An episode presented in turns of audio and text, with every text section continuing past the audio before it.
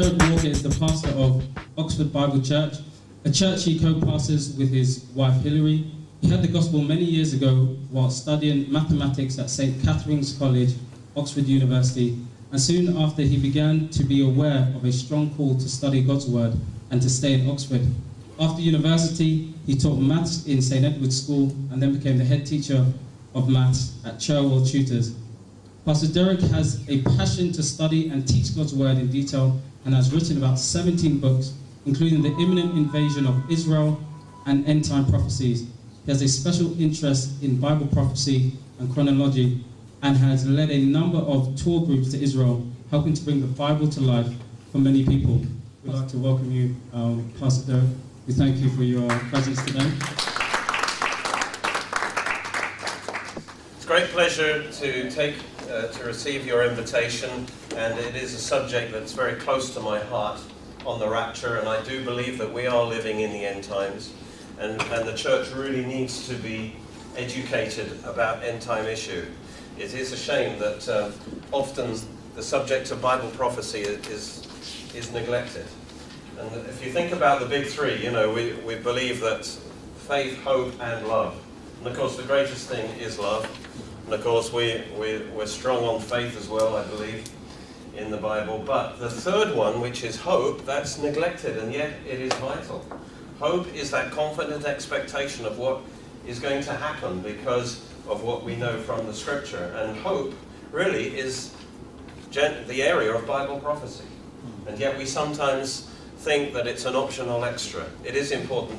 On the surface of it, the subject today, you know, will the rapture be before, in the middle, or at the end of the tribulation? Well, it doesn't sound that important, just the timing issue. But as I hope to show, that in fact it is actually a, of major importance. Uh, and it does affect how we, how we live. And um, the church, I was put to you, has, by neglecting the pre tribulation rapture, we have lost something that, that, that we need. Um, the church world generally, that is, in this country for sure, has, uh, uh, you know, even the Pentecostal church has, uh, has gone away from its roots on, that, on this particular issue. And it, is, it does have a very practical effect that I'll, that I'll hope to show to you. Um, it's, a big, it's quite a big subject, and I'm going to give you a quick overview of what I believe is the biblical teaching on the pre-trib rapture, and, uh, and, and then, of course, you can come back to me if, if any parts of it, you know, if you want to challenge me on any parts or whatever. But the, it, it, I'm going to show you that Jesus, the Lord Jesus, the Apostle Paul, the Apostle Peter, the Apostle John, they all taught the pre-trib rapture. And I'm going to, so I'm going to start with the teaching of Jesus first of all, and um, perhaps in John 14, 1 to 3, you know these verses well. Let not your heart be troubled. Believe in God. Believe also in me. In my Father's house are many mansions. And he says, I am going to prepare a place for you, and I will come again, and I will receive you to myself. So Jesus is coming specifically for his church to receive us to himself. And that where I am, there you may be also. And this tells us the spirit of the rapture, what it's all about for us. Actually, it's the bridegroom coming for his bride. These are the words, if you know, I don't have time to get into the Jewish background, but these are the words of the bridegroom. Once we are betrothed to Jesus right now, we've come, we've made covenant with Jesus, and once in the, in the Eastern uh, ways. Once that betrothal has been made, once the covenant's been made, then the bridegroom goes away to his father's house and he builds, you know, where they're going to live as an extension of the, the father's housing complex. And then when the father says everything's ready, then the son is able to go back and fetch his bride. And that's that romantic moment when he comes and he, as it were, lifts her up and carries her back to the father's house. And that's where the, the, the wedding takes place. And that's where they live happily ever after. And that's, that's what, these are, this is the divine romance. And Jesus is saying, I'm, I'm coming again and I will bring you to myself. And um, so for us, it's the bridegroom coming for his bride. But in the other teaching of Jesus, we see the other side of the rapture is it's actually described as the thief in the night. It's very strange that Jesus would compare his coming to the thief in the night. But is Jesus a thief? And uh, I, I, want to explain that. Actually, to the world, to, to the world, the rapture is the thief in the night. But to us, it's the bridegroom coming for his bride. What does a thief do?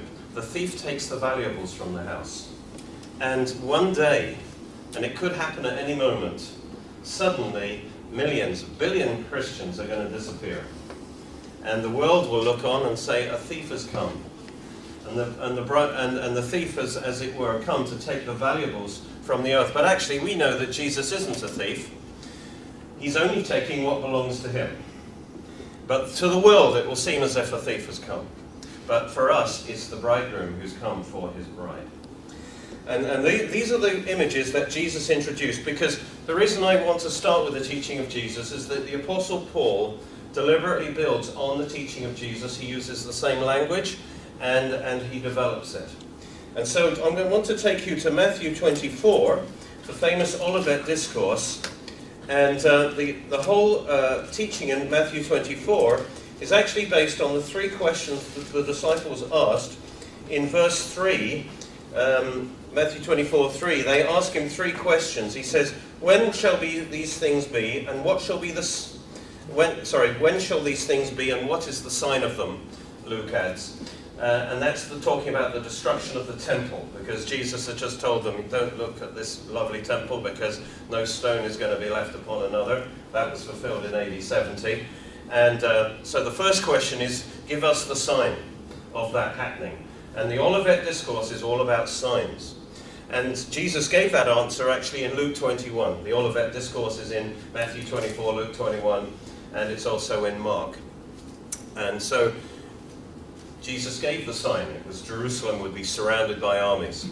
And uh, what actually happened there in AD 67 is that the, the Romans surrounded Jerusalem, but their supply lines were short, so they had to withdraw from that siege. And so that was the sign. And the Christians did take that sign and they escaped to Pella. And million Christian lives were saved because of that prophecy of Jesus. And then a few years later, the armies returned and destroyed Jerusalem. The second question that Jesus, that Jesus addressed from the disciples was, What will be the sign of your coming? What's the sign of the second coming?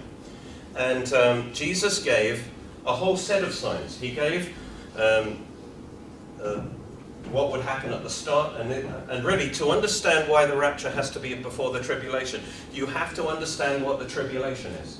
The tribulation is not just the end of the church age and it's a little bit worse than what we're experiencing right now.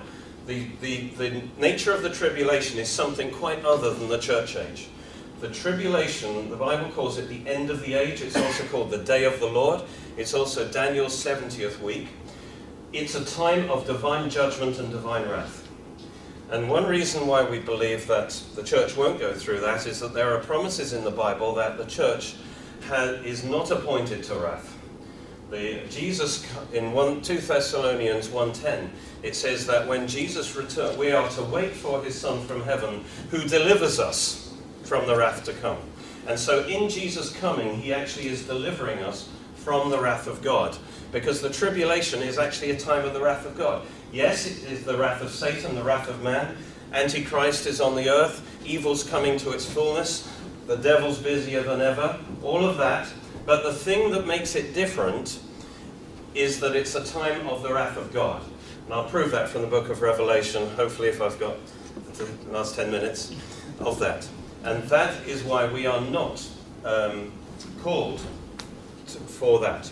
But anyway, Jesus answered in Matthew 24 for from verse 7 to uh, 31. He answers this second question. What are the signs of his coming? And his answer really starts by describing the start of the tribulation.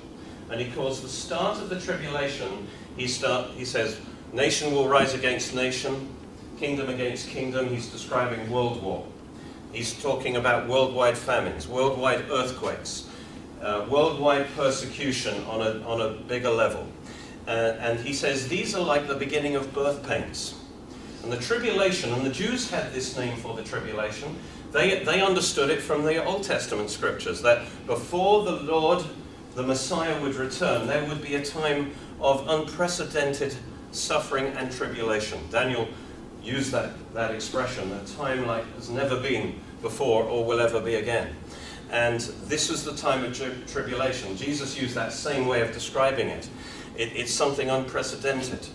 And in that time of tribulation, uh, it's, it's compared to birth pains. Right now, there's a pregnancy going on. Because what God is going to do in the next phase after the church age, and this church age is not God's ultimate. Are a lot of the church world would like to think so. God is setting up, is going to set up his kingdom on the earth. It's called the Messianic kingdom. Jesus is going to rule on earth for a thousand years. He's going to replace all the kingdoms of this world, and he himself is going to reign. Praise God. And his wife, his bride, is going to reign with him. We will rule and reign with Christ for a thousand years. And that kingdom is going to be born on the earth. But birth pains happen. The baby is a wonderful thing. But because of sin, uh, in the mother's body, there's something that resists that birth. And so the birth becomes a painful thing because these birth pains are a sign that there's something resisting that birth. And the kingdom of Satan, the kingdom of darkness, is operating on this earth. Sin is in this realm. Jesus is setting to establish his kingdom on earth, and therefore there is a time of birth pains that's going to happen before that birth happens. And that's what the tribulation is. It's the birth pains of the Messiah, the Jews would call it. And it's described like that in Jeremiah 30. It's a time of birth pains. And so Jesus said the tribulation will start with a sudden onset of, uh, you know, like I said, world war, earthquakes, convulsions of nature, everything's going to start literally going to hell, you might say. And birth pains just get stronger and stronger until the actual birth. And so, as you get closer and closer to the second coming, the, the tribulation gets worse and worse. So it's a time of birth pains, and that's how Jesus described the start of the tribulation. Then he described the sign of being at the middle of the tribulation.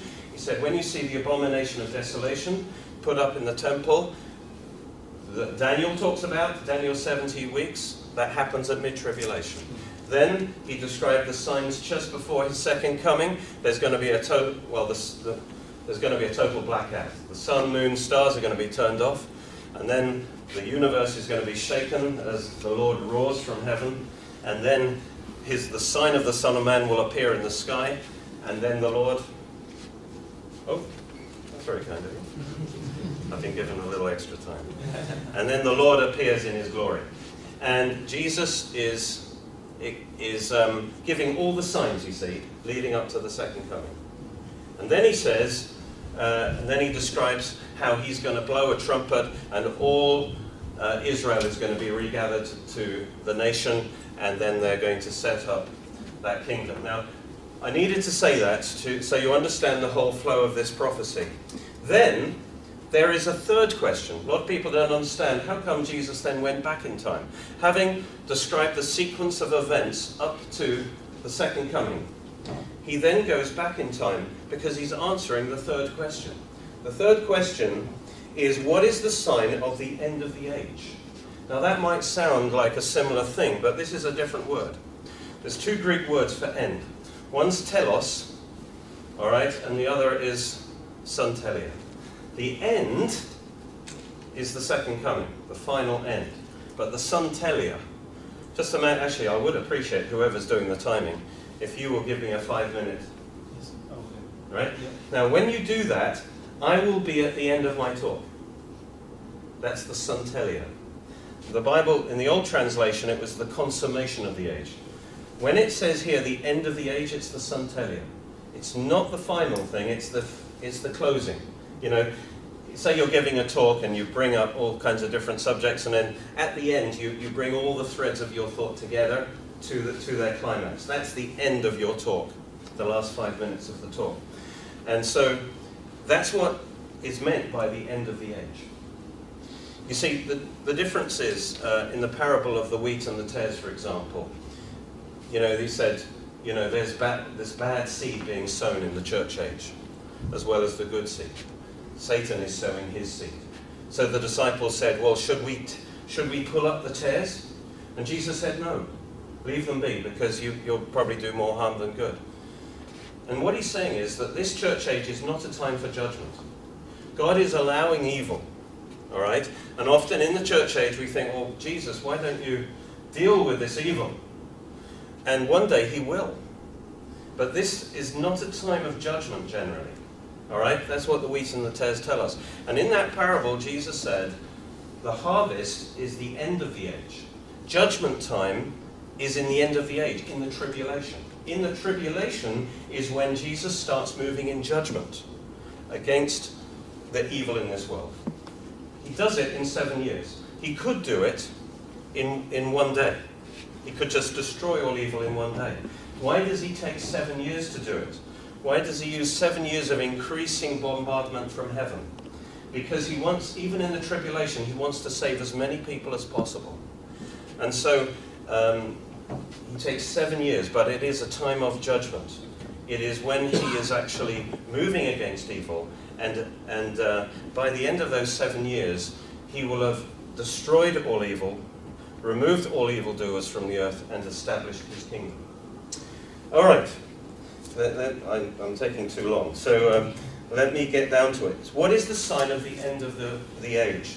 And I believe at this point, and now we're in Matthew 24, he's talked about the events leading up to the second coming. Now he starts talking about the end um, how do we know what's the sign of being in the end, close to the end of the age?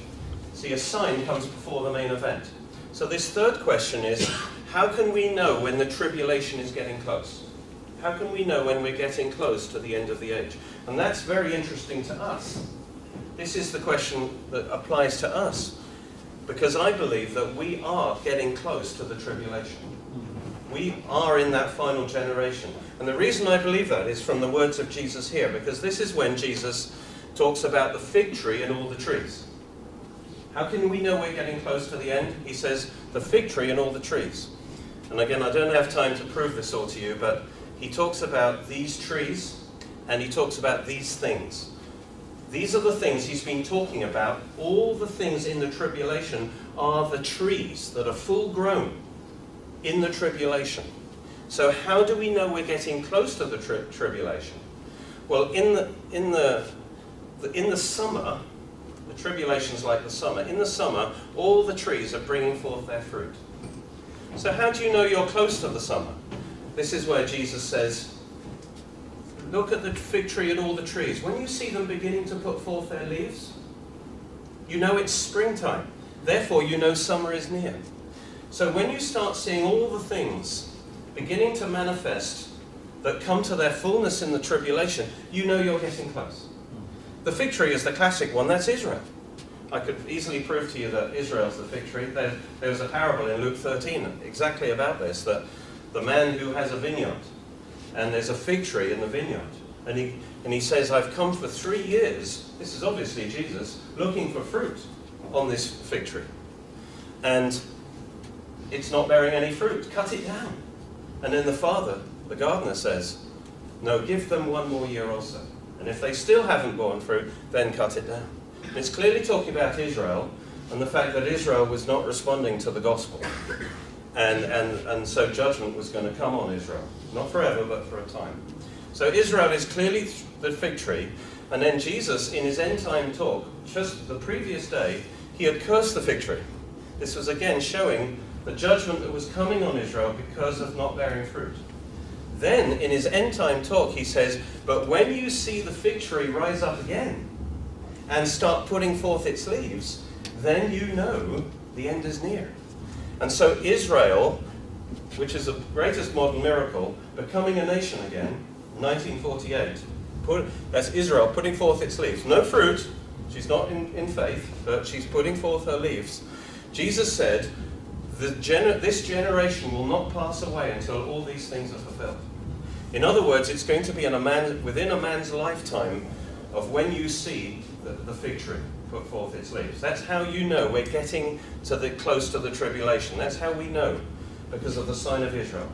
Why? Because all the prophecies of the end time, of the tribulation, the, the Bible has masses of prophecy, not just the book of Revelation, about those final seven years.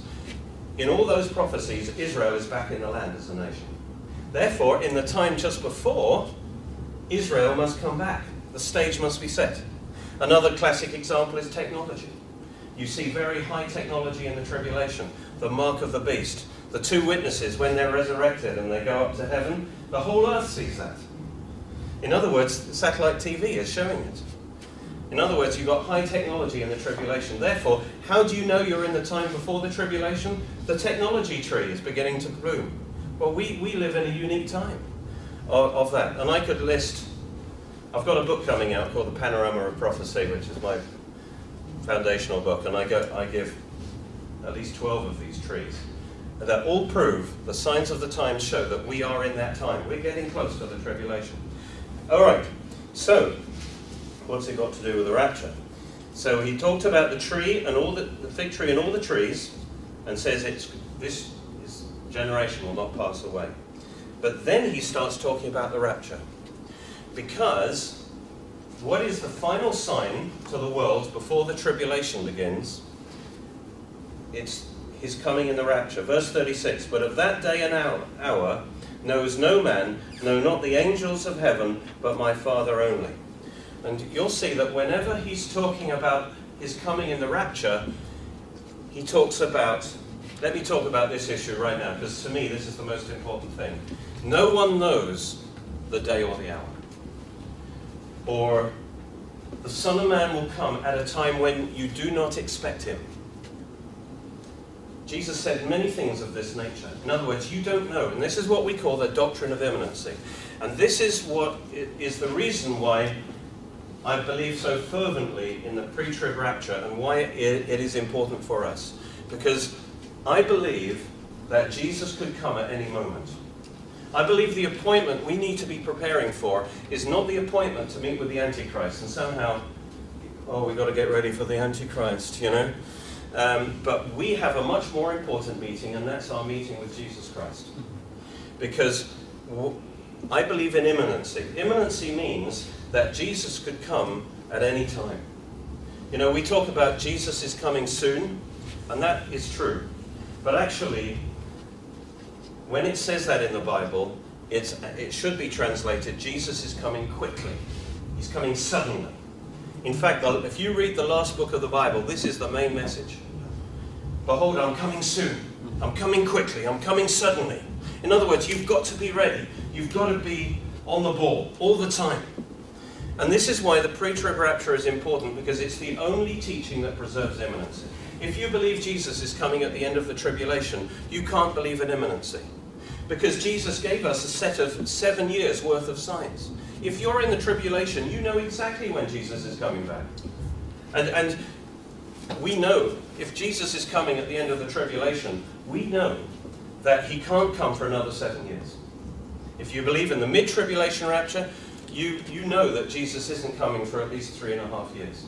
So you don't have imminency. But imminency, because I believe in a pre trib rapture, I believe, and, and I need to live by that consciousness that at any moment I could be standing before Jesus and giving an account to him of my life. Because the, immediate, the, the appointment straight after the rapture is the judgment seat of Christ.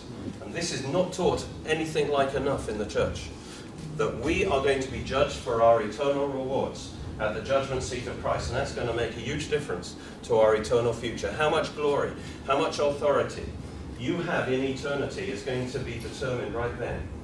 And Jesus deliberately restricted our knowledge on when he was going to return so that we would always be ready. I use this example. Let's say you got a letter from the Queen, or if you're not a royalist, someone that you highly revere, all right?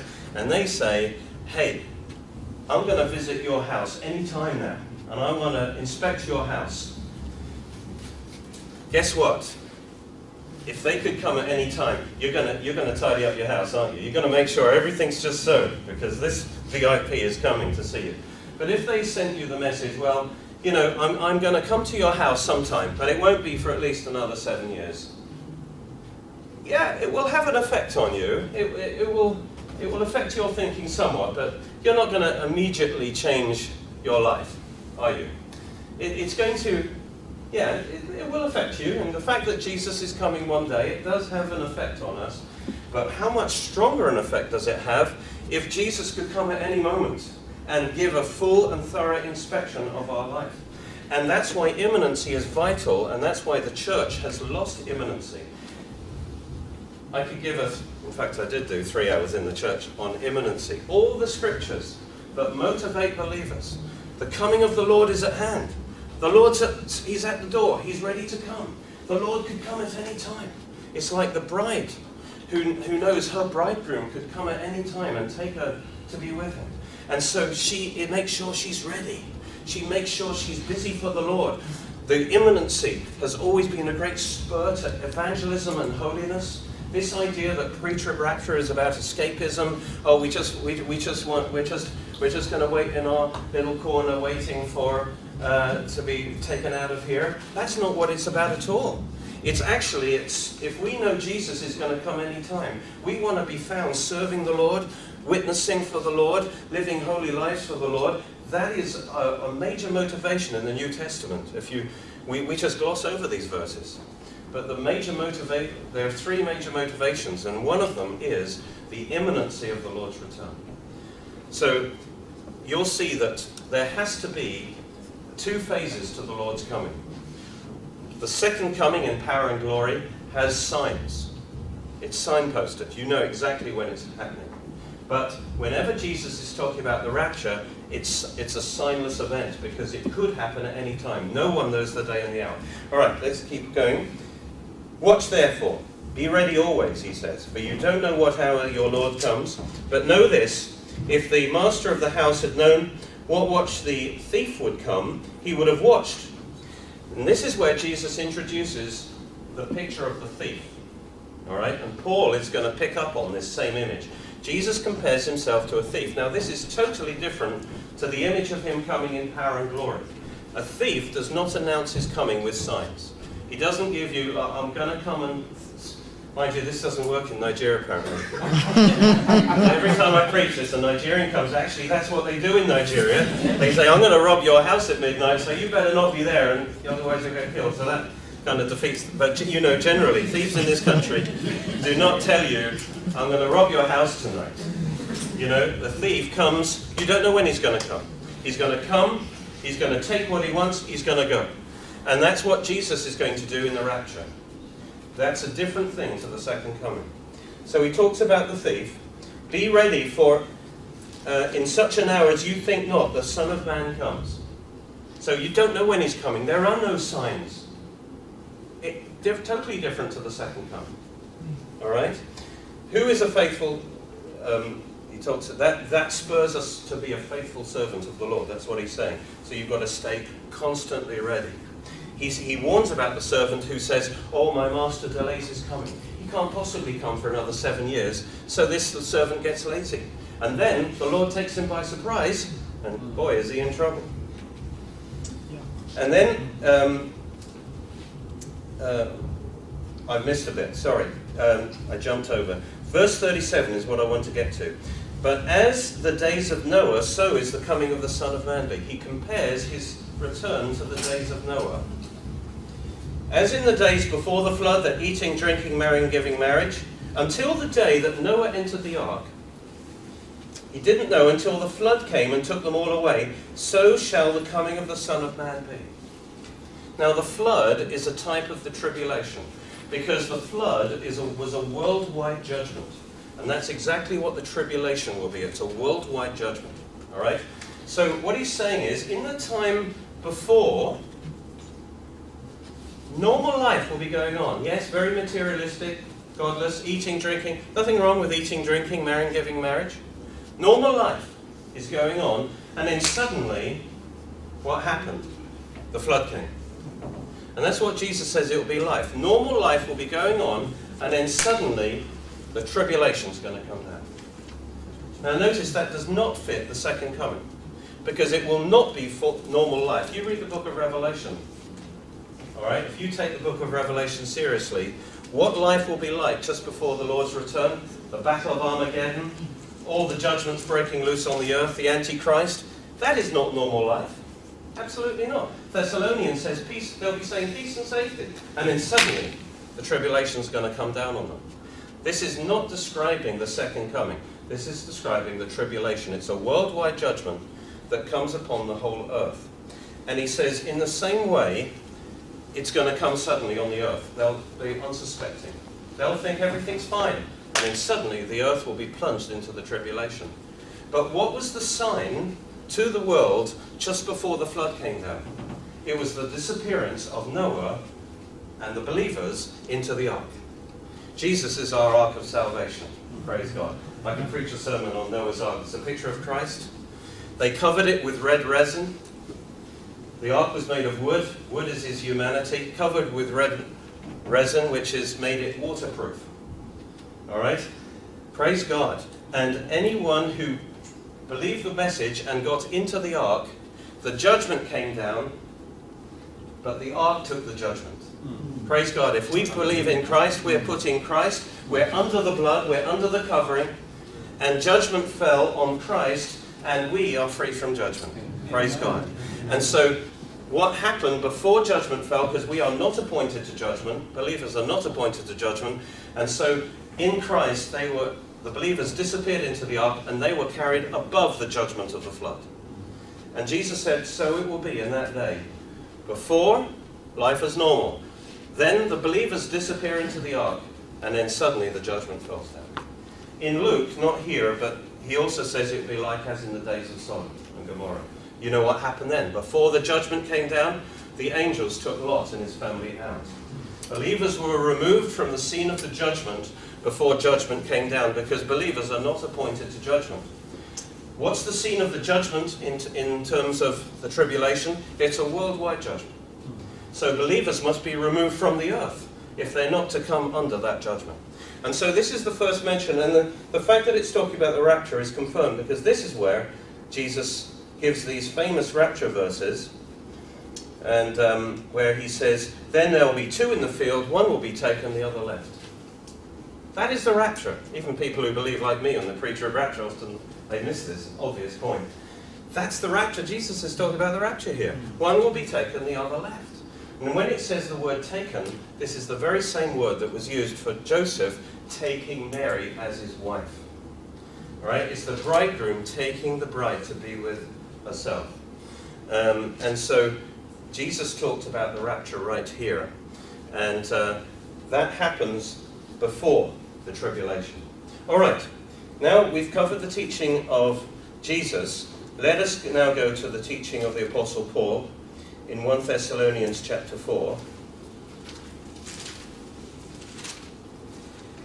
Um, I wanted to cover that because a lot of people don't think it's just the Apostle Paul that talked on the rapture. These are the famous verses, of course, but I'm going to start 1 Thessalonians 4, verse 15. For this we say to you by the word of the Lord. Now, what this actually is, and Paul often do, does this, he built his teaching on the foundation of the teaching of Jesus. And when he says uh, by the word, it's actually according to the word or the commandment of the Lord.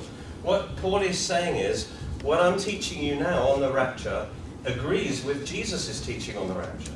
And I'll, I'll show you that uh, that's the case. He uses the same language. We who are alive and remain until the coming of the Lord shall not prevent those that are asleep. Do you see Paul expected to be in the rapture? Was he, was he wrong? No, because he believed in imminency. All right? He, God, Jesus keep, keeps the knowledge of when it's going to happen, so we've got to stay ready all the time. Even Paul lived in the conscious expectancy that he might stand before the Lord any moment. So that's why he says, We, we who are alive. For the Lord himself will descend from heaven with a shout, uh, with the voice of an archangel, with the trumpet of God, and the dead in Christ shall rise first. Then we who are alive and remain shall be caught up together with them in the clouds. That's where we get the word rapture from, by the way. The word caught up. It's harpazo. But in the Latin, it's rapto. That's where we get the rapture. It's a sudden event. Our bridegroom is going to come and he's going to take us to be with him. Praise God. And so we shall ever be with the Lord. See, that reflects John 14, doesn't it? Therefore, comfort one another with these words. You see, the pre tribulation rapture is comforting. The post tribulation rapture is saying, you're going to, you know, the Bible says, you know, we're to wait for the Lord, we're to look for the Lord, we're to watch for the Lord. But the post tribulation rapture, you, you better look out for the Antichrist. Wonder who the Antichrist is, because we're going to have a horrible time. It's not a blessed hope, it's a blasted hope. We have a blessed hope because our bridegroom is coming. Hallelujah. Now, as to the timing of it, which is what we're concerned about tonight, he addresses that directly in the next chapter. And this is a plain statement of the pre-trib rapture right here in chapter 5. But of the times and seasons, brethren, what's the timing of this event? You don't have any need that I write to you. In other words, you, you ought to know this stuff, he said. I taught you for three weeks. You ought to know this stuff. This is foundational. For you yourselves know perfectly that the day of the Lord, now this is a term for the tribulation. The day of the Lord is when God intervenes. It's not the second coming as such. That's called the great and terrible day of the Lord. All right? That is the climax of the day of the Lord. But the day of the Lord is a period of when God is moving in judgment. But you, brethren, on the other hand, you're not in darkness. I would say you're not part of the kingdom of darkness. That that day should overtake you as a thief.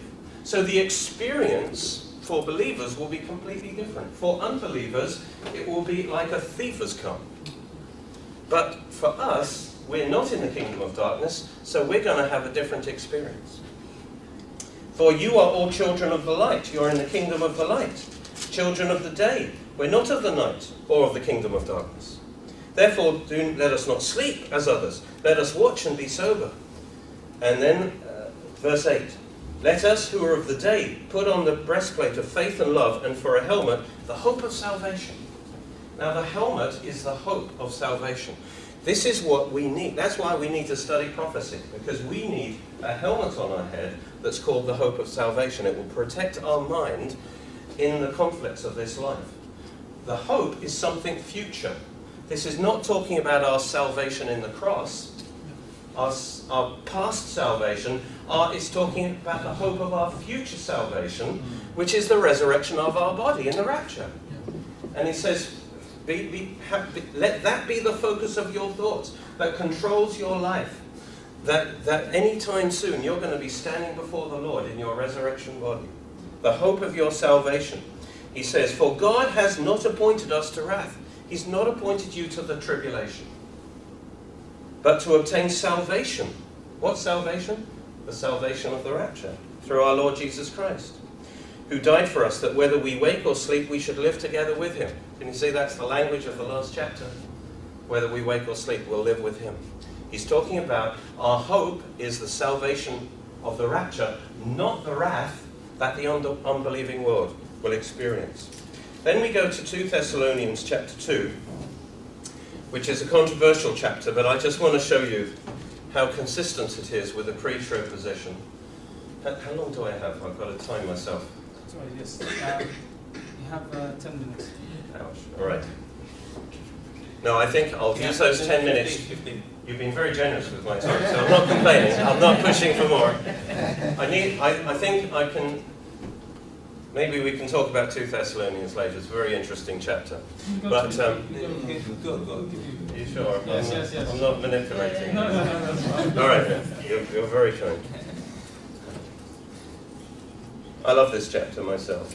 Now we beseech 2 Thessalonians 2. We beseech you, brethren, by the coming of our Lord Jesus Christ, and by our gathering together to Him. He's talking about the rapture, isn't he? We know. He's introduced the subject. It's the rapture that you do not be so soon shaken in mind or troubled, either by spirit or by word, nor by letter as from us, that the day, actually it should be the day of the Lord is at hand. Now the translation struggle here. It's actually um, not a correct translation, I'm using the King James here, but it's literally, don't be troubled that the day of the Lord has come. Alright? Don't be troubled that the day. What's happened is, I think probably some Roman emperor has come to power, and somebody was putting around the teaching that we're in the tribulation already. The day of the Lord has come. That was the teaching. It can't be that the day of the Lord is the second coming. because everyone would have known Jesus hadn't returned in his second coming, obviously. Neither can the day of the Lord mean the rapture, because everyone would know that the rapture hadn't happened. Again, 2 Thessalonians uses the same definition for the day of the Lord as 1 Thessalonians, it's the tribulation. So a false teaching had broken out, and it will break out, it's still it's around now. The people who talk about, oh, the, the fourth trumpet has been blown, I saw it in the spirit. You know, we're in the tribulation already. No, this is what he's answering here. People were even pretending that Paul had been putting out this teaching. We're in the tribulation right now. And people were disturbed because they're thinking, you know, the Antichrist, maybe Nero's the emperor and he's about to have them have their heads off or something. So they're all concerned. And the reason why they're concerned, I put to you, is because Paul taught them the pre-trib rapture. And they, they, they had the assurance that they were not going to be in the tribulation. And now suddenly, there's this teaching that's disturbing them, that they're in the tribulation. The day of the Lord has happened. They're in it. Let no one deceive you by any means, for that day shall not come, except there be a falling away first. Now again, don't have time to dis- but basically, this word falling away, or in your translation it might be apostasy, that's an unfortunate translation. The root word here simply means departure. Basically, the Old English translations before the King James translated this as departure. I could translate that word because it doesn't say falling away from the faith like it does in Timothy. Okay? There will be a falling away from faith in the end times. He's not talking about that yet. He says, unless the departure comes first. The tribulation won't happen until the departure comes first. What departure? Normally, well, it's a rule of interpretation. It, if it doesn't say, like in Timothy, the departure from the faith, then we know what departure it is. But if it just says the departure, and it doesn't tell you what departure is, the rule of interpretation is you look in the context, because it should be obvious from the context what departure we're talking about. What is the subject under discussion? It's the rapture, it's the departure of the church from the earth. So what he's saying is, no, that teaching is wrong, because the day of the Lord can't come, the tribulation can't come, unless the departure of the church comes first. And then you'll be in the tribulation. And then the man of sin will be revealed. So he's saying that the, that the Antichrist will only be revealed after the rapture. And he, that's confirmed as we read on. All right. The, the man of, this is a difficult passage, by the way, so uh, I'm just giving you a quickie. The son of perdition. And then it describes the Antichrist. He opposes, exalts himself above all that's called God or is worshipped. He, as God, sits in the temple of God, showing himself God. He says, Remember, I told you all this stuff. And now, watch this, verse 6. Now you know what withholds him, that he might be revealed in his time. He says there's something restraining the Antichrist right now until the right time. And it's described as a what and it's described as a he. You know what's with, withholding him? He says, uh, and uh, for the mystery works, only he who now restrains him will restrain him until he's taken out of the way. Do you see? He's talked, he, he says the subject is the rapture. Then he talks about the departure that must happen before the Antichrist is revealed. And now he's saying there's something holding the Antichrist back right now. What can that be? Well, it's described as a what and a he, because it is both. It's the Holy Spirit through the church. The Holy Spirit through the church is withholding the spirit of Antichrist. So it's necessary for that church, for the church to be taken out of the way so that before the Antichrist can be revealed. So I just say that enough there to show that 2 Thessalonians 2 fits perfectly with a pre-trib position. But I, I, really wanted to leave as my climax the book of Revelation, because that, to me, is absolutely clear. The, book, the way the book of Revelation, again, I, I take the Bible literally. Book of Revelation, I want to give you the key to understanding that. Revelation 1.19, it says, there's three parts to the book. Write down the things that are now, the, sorry, the, the things that you see, that's the vision of Christ in chapter 1. Then he says, and the things that are now, that's the church age in chapters 2 and 3. And then he says, and then the things that must take place after this. That's chapter 4 onwards. That's after the church age. Then John himself gets a kind of rapture in chapter 4, verse 1. He's taken up to heaven. And I believe there's time travel in the Bible because he's taken forward in time and he actually sees the events of the end of the age. And I think he even sees himself because I believe he's one of the 24 elders, but I, I just like sci-fi. All right, so he is, uh, John's taken to heaven, and then he's told, now you are going to be told the things that must take place after this. See? Which is exactly that. So it's telling us we're onto the next stage of history after the church age is being revealed. You go up to heaven, glorious vision of heaven. Who's in heaven? The church is in heaven. Because who are the 24 elders? They are not angels. angels are never described as elders. Elders are always men. In fact, elders is a term of leadership in the church, isn't it? And it's always men, and elders are a representative office. Right? Elders represent the whole church. These 24 elders represent a large group of people. Because you look at the song that they sing, they praise, Worthy is the Lamb, for you have redeemed us from every tribe, tongue, people, and nation. This, in other words, they represent the church that's been redeemed through the blood of Jesus, and they are in heaven. They're sitting on thrones. They've been through the judgment seat of Christ. They've received their rewards. And therefore, the church is in heaven before the tribulation even begins. And then, of course, we see the Lamb opening the scroll. And this is what the book of Revelation is all about. Uh, have I got five minutes? Yes, uh, you have seven minutes. Wonderful. Just about do it. Because very few people understand this, and this is the whole key to the book of Revelation, is the scroll. And, I, and, I, and I, um, the scroll is the title deed of the earth. And they are, in the law of redemption, in the, in the Jew, they all had a piece of land in the promised land. And every family. But if you got into debt, you had to, you had to pay off your debt by selling your piece of the land. And sometimes you even had to sell yourself into slavery to pay off your debt. But the law provided for what's called a kinsman redeemer, somebody who's a relative, who has the money and has the will, they are allowed to, to redeem that land and redeem you out of slavery and, and it be restored. That's called the kinsman redeemer.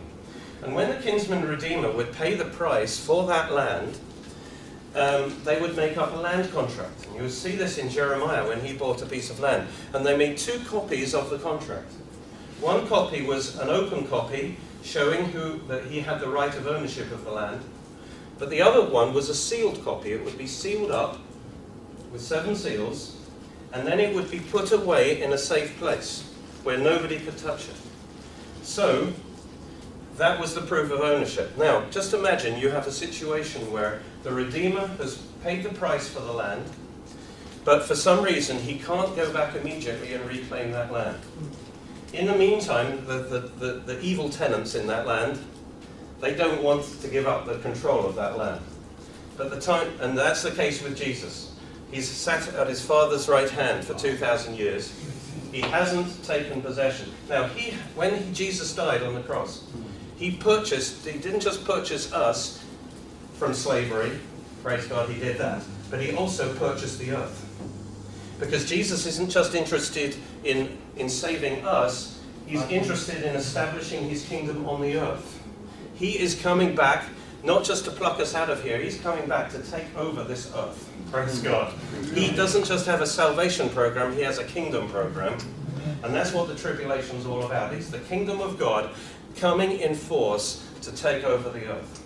Praise God. And so when this Redeemer comes back to take possession, it's like to kick out the, the tenants that shouldn't be there. All right? They resist him. Satan's resist him, and his people resist Jesus. So what does he do? Jesus then, because you, why do you have that sealed copy? Because somebody might see, the open copy is the Bible the, the Bible tells us Jesus is the Redeemer. Hmm. All right, He's paid with His blood. But you could say, oh, it's been tampered with. All right, it's challenged. So how do you prove that it's the genu- genuinely true? You, at this point, you open the sealed copy. And you present, and then you read out the sealed copy. And so the first thing Jesus does, and this is what the tribulation is the tribulation is Jesus coming back in force to take over the earth. All right? It's the, in the church age right now, the whole purpose of the church age is the salvation of souls. I'm glad I'm talking to the evangelism department here, because you are on the ball, all right? This is what this age is about. It's not about taking over this earth, taking over control of the nations. Our aim is a soul harvest from the earth. Amen. Jesus is going to do the kingdom stuff, the, you know, soon enough, all right? Praise God. But, um, so, as the king, see, Psalm 110, right? Sit at my right hand until it's time to put your enemies underfoot. Hmm. All right? When does Jesus leave the right hand of God? It's at the rapture. That's when he leaves. In other words, from the moment he leaves, it's, he is now subduing his enemies underfoot. Hmm. And when he opens the seals, and I only just noticed this recently, when he opens the seals, he is standing, he's not sitting. So when he is opening the seals, at the start of the tribulation, he is standing. He is in kingdom mode. He is in the motion of taking over this planet forcefully, evicting his enemies. And so, what's the first thing he does? He breaks open the seals. And as he breaks open the seals, what he's doing is he's proving that he has the right to take possession of the earth and kick out the, the tenants. And that's why every time he opens the seals, now, if you were a landlord evicting tenants, the first thing you do is pull the plug on the electricity and the water. right? And that's what Jesus did. When he opens the plug, see, at the moment, even though the world rejects God, his, his grace and his mercy is restraining the effects of evil, like we wouldn't believe. But at this time, at the opening of the seals, he starts pulling the plug. He takes his hand back off every area of life. And that's why, as each seal is opened, a different realm of the earth and the world system starts to unravel. And then later on, the seventh seal, he actually releases the seven trumpets. And these are actually direct bombardments from heaven. So it's escalating all the time. But my point is simply this. The mid-trib person says, actually, the first half of the tribulation is just the wrath of man, it's just the wrath of Satan. It's only the second half of the tribulation is the wrath of God. So therefore, we're, we're getting out at mid-trib. People later on in the tribulation say that it's only when he opens the bowls of wrath, right at the end. That's the wrath of God. So we're out of here just before the bowls of wrath. All right? But actually, the truth is, the whole tribulation, right from the beginning, is judgment. Because from the opening of the seals, everything that happens on earth is a result of what Jesus is doing in heaven. He's opening the seals. So the day of the Lord begins. The judgment begins, not in the middle, not near the end. It begins right at the start of the tribulation. The whole seven years is the wrath of God. And therefore, we are not appointed to wrath. We are appointed to rapture. Praise God. Do I want to escape the tribulation? Absolutely. I don't want to be under the wrath of God. But in this age, we suffer persecution. And we need to be ready for that. Absolutely. I have said enough.